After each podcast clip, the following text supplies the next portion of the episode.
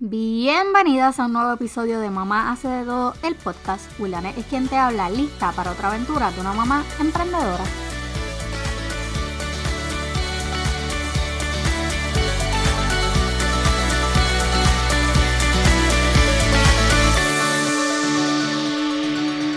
Hola bellezas y bienvenidas a este nuevo episodio. Quiero agradecerles como siempre por el apoyo que me han dado en estos primeros episodios o estos nuevos de nuevo primeros episodios. Y por dejarme sus reviews por allá por Instagram, síganlo haciendo y no olviden etiquetarme. Quiero darle un shout out a dos mujeres emprendedoras maravillosas que me tienen adicta a sus productos. La primera de ellas es Lily Balta de Godness Mala, una mujer llena de luz con... con es, es que tiene un ángel tan increíble. Ella confecciona pulseras con intención eh, vayan a mi Instagram, allí yo dejé un post para que lean mi, review de esos maravillosos productos. Gracias, bellas, por mis pulseras. De verdad que las energías se sienten, de verdad. Eh, yo obtuve con ella dos, bueno, dos pulseras y, y, una celestina, una pulsera de amatista, que tienen muchos beneficios y una de ópalo. Y además de eso, ella me envió una pulsera de lava para mis aceites y una Celestina, así que vayan por allá, ella con mucho gusto les va a orientar, es una mujer chulísima. La otra es otra mujer maravillosa, es Emir de Dolce Italiani. Por esos chocolates, Dios mío, me llegaron el lunes y literal no, no duraron prácticamente nada. Delicioso, o sea, de que me encerré en el closet, para las que no vieron ese, ese Instant Story, me encerré en el closet a comerme mi nusita porque es que no la quería compartir, no me daba la gana. Así que les voy a dejar toda la información de ambas en las notas del programa para que vayan a seguirlas. Ahora sí, vamos al tema de hoy, que es uno que me han pedido mucho y es, ¿y papá? ¿Me ayudo? Como siempre, antes que todo, hago un disclaimer alert, porque ustedes saben, las expresiones vertidas en este programa son muy mías y no necesariamente basadas en alguna experiencia en particular o en alguna persona en particular. Hago la aclaración porque tuve un par de changuitas que se lo llevaron al pecho. Y el episodio anterior, pues me escribieron muchas afectadas. Así que yo siempre voy a decir a ustedes que este podcast no es para changuitas y que mi persona creó este espacio para llevarles a ustedes información, educación continua y temas de los que nadie se atreve a hablar. Porque siempre, pues, quiero ser lo más transparente posible y pues voy a ser yo con todas mis consecuencias. Dicho esto, vamos a lo que vinimos. Este episodio en particular, yo les voy a hablar mucho de mis experiencias, eh, no solo como madre, pero de las cosas que, de unas cosas que yo he vivido y creo que muchas de nosotras también estamos viviendo. Así que empecemos. Yo soy madre de cuatro niños y gracias a Dios, esposo siempre ha cumplido con su responsabilidad. En mi casa, todo es compartido. O sea, ninguno de los dos va por encima del otro. Esto es algo que siempre tuve claro porque, pues, en mi camino como mamá, vi otras madres no tan afortunadas y recuerdo bien una conversación con una conocida que dijo, es que papá no me quiere ayudar con el nene. Si ustedes vieran mi cara en este momento. Recuerdo el sentimiento perfectamente. O sea, ¿ustedes se acuerdan esos muñequitos que de momento se como que se molestaban o algo y le salía como vapor por las orejas, como si fueran una tetera? O sea, literal, ese era yo. O sea, yo sentía que estaba hirviendo como que de abajo para arriba. Me quedé fría cuando lo escuché. Y es que no hay cosa que me saque más por el techo que el dichoso, papá me ayuda, mira a mi hermana. A veces tenemos que volver a las manzanitas, así que te voy a explicar. Nos hemos criado en una cultura donde nos espetan, o sea, a todo fuete, que las mujeres tenemos más responsabilidad que los hombres en cuestión de los hijos. Y en otros temas también, pero no voy a hablar de esto porque si no este episodio duraría como mil años. Y es algo totalmente erróneo, eso no es así. Los hijos son una responsabilidad compartida en todos los sentidos. Y es que Tú no pusiste más que él, ¿verdad? Cuando los hicieron. Bueno, les voy a decir la manera en que yo veo esto. Y, ¿verdad? Vuelvo al disclaimer. Recuerden el disclaimer del principio del, del programa porque no quiero changuitas. Vivimos en una cultura a estas alturas, o sea, en pleno siglo que 21 es este, algo así. Totalmente machistas, aunque ustedes no lo quieran ver así. Y desde muy niña, muchas vieron a sus madres hacerse cargo de sus crianzas, de la casa, y papá solamente era quien salía a trabajar.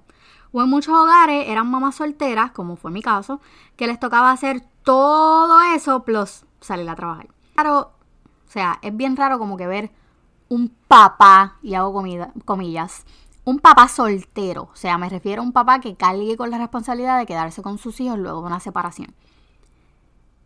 Aunque créanme, o sea, les digo que tengo un conocido bien de cerquita, donde todo fue al revés de los cristianos y fue papá quien se quedó absolutamente con toda responsabilidad y mamá fue la que se fue. O sea, pasa, pero vamos a enfocarnos en lo que normalmente pasa, en la regla. Es que, ¿por qué eso es una regla? O sea, ¿por qué en una separación mamá es la que tiene que cargar con toda la responsabilidad? O, vamos, no tiene que ni haber una, una separación. Cuando están viviendo todos juntos, mamá siempre es la que lleva la mayor responsabilidad sobre los hijos y el hogar.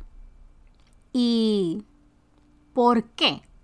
O sea, ¿por qué eso pasa? Pues exactamente es lo mismo que ellas vieron hacer a sus madres. O sea, todo es como que un círculo vicioso que se repite en cada generación. Y de igual manera, papá vio hacer exactamente, exactamente lo mismo a su papá. Dios mío, estoy bien disparatera hoy. So, es un círculo vicioso que se sigue repitiendo. Ok, recuerda que al principio del programa le dije que iba a basar todo esto en, unas experiencias, ¿verdad? So, esto que les voy a decir ahora eh, son cosas por las que yo pasé, no necesariamente como mamá. En mi caso, como les mencioné anteriormente, mi mamá fue una madre soltera. Mi papá siempre estuvo en el panorama, o sea, él no, no fue un papá ausente, él siempre estuvo ahí. Pero era ella quien tenía toda la responsabilidad luego del divorcio. Papá le tocaban dos fines de semana al mes, o sea, uno sí, uno no. Y la parte divertida, porque ¿qué pasa en fines de semana? No hay clases, no hay citas médicas, era solo para pasear. Y pues el resto del mes, dar la pensión. Esa era toda su responsabilidad. Qué difícil, ¿verdad? Mi mamá trabajaba como una burra y se encargaba de nosotros los otros 25 días del mes. Papá solo 5 días en una matemática mal hecha, ¿verdad? Porque juzguen ustedes quién tenía más responsabilidad que quién. Y pues exactamente eso fue lo que les enseñaron a ellos. ¿Por qué? Porque mis abuelos, pues abuelo era el que salía a traer el dinero y abuela era la que estaba en mi casa, pues encargada de, sus, de sus crianzas, ¿verdad? De las crianzas de todos ellos y de la casa. So, eso fue lo que ellos decidieron repetir.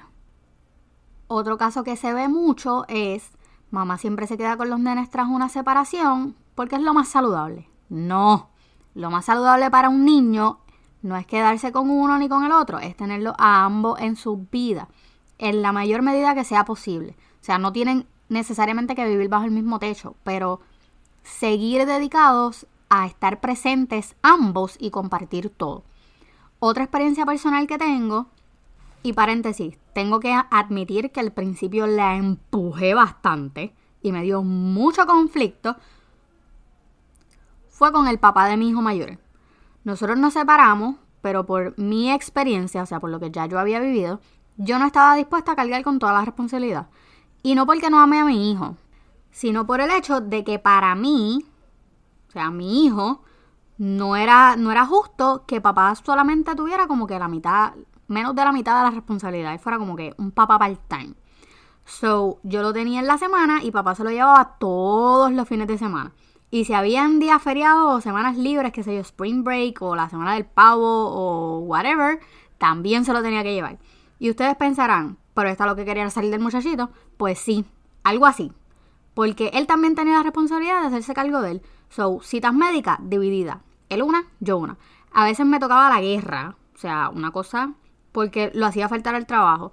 Pero si yo podía faltar, él también lo tenía que hacer.